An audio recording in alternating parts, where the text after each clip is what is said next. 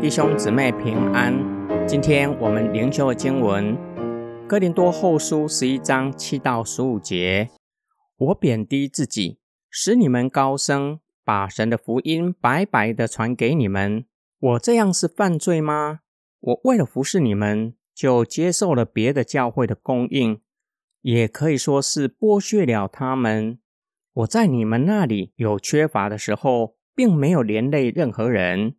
因为从马其顿来的弟兄们补足了我的缺乏，我在各方面都不让自己成为你们的重担，将来也是这样。我有基督的真理在我里面，在雅盖亚一带，没有人能阻止我这样夸口。为什么呢？是我不爱你们吗？神是知道的。我现在所做的，将来还要做。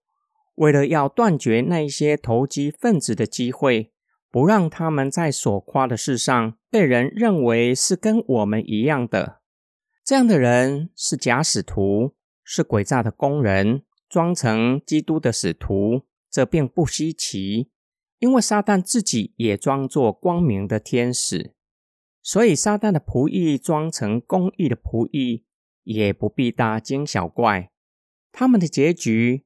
必按他们所做的而定。人真的很麻烦，我承认自己是很麻烦的人，连自己都搞不懂，也搞不定自己。传道人自己带便当，不接受教会的供应，也会遇到攻击，这是我们很难想象的。这正是保罗所遇到的麻烦。哥林多教会中有一些受假教师的影响。认为保罗不接受他们在经济上的支持，显明保罗并不是真心爱他们，或是瞧不起他们。在第一世纪，老师收学生、接受学生经济的支持是光明正大的事。那时候，出名的老师收入相当的丰富。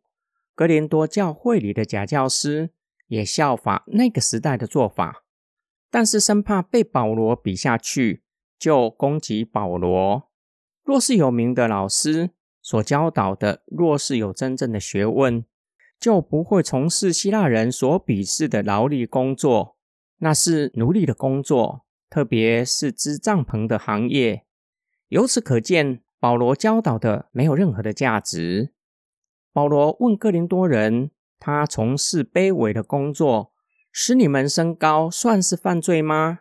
又说，他给自己定下的工作准则，就是不给传福音的对象负担。不止在哥林多，在其他的地方服侍的期间也是如此，都不接受他们的供应。难道这样就是不爱他们吗？若是当地的教会建立起来，可以自立自养自传，就像菲利比教会，保罗离开菲利比之后，才接受教会的支持。他拿菲利比教会的支持，帮补在哥林多侍奉的需要，为的就是不要造成哥林多教会的重担。保罗揭露假教师的面纱，重点不在于接不接受支持，像彼得也接受教会的支持。若是假教师行得正，不用担心接受教会的支持，也不需要把自己与保罗相提并论。认为保罗一定要和他们一样接受供应，因为他们是披着羊皮的狼，是撒旦的奴役，才会借此攻击保罗，生怕自己的恶行终究被人发现。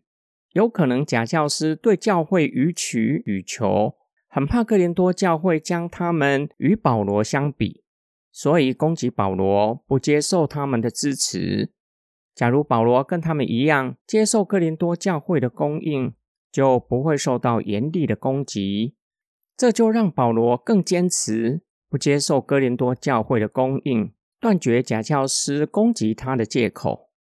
今天我们的默想跟祷告：罪人总是喜欢其他的人跟我们一同作恶，好让自己的良心稍微不被严厉的谴责。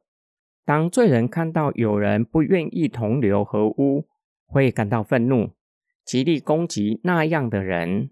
这正是保罗遇到的麻烦。我们是否也遇到同样的困扰？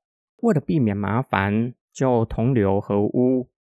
从哥林多人的反应，也让我们看到人的矛盾。人很麻烦。保罗不向假教师接受教会的支持，为的是不想增加他们的负担。被说成不爱他们，把他们当作是外人，却接受假教师，以为假教师是真心爱他们。但是哥林多教会答应要为耶路撒冷有需要的肢体奉献，却是需要保罗再次提醒：这是人很麻烦的地方，看不见自己很麻烦。我们需要圣灵的光照，才会看见人的罪性和有限。我们一起来祷告：爱我们的天父上帝，感谢你光照我们，叫我们看见自己的罪，也看见人的有限，愿意降服在你的主权之下，也因着得着从你而来的智慧，知道如何去分辨真理和虚谎的话。求主拯救我们，不进入恶者的试探，脱离那恶者，一生在光明中行走，直到见主的面。我们祷告是奉主耶稣基督得胜的名祈求，阿门。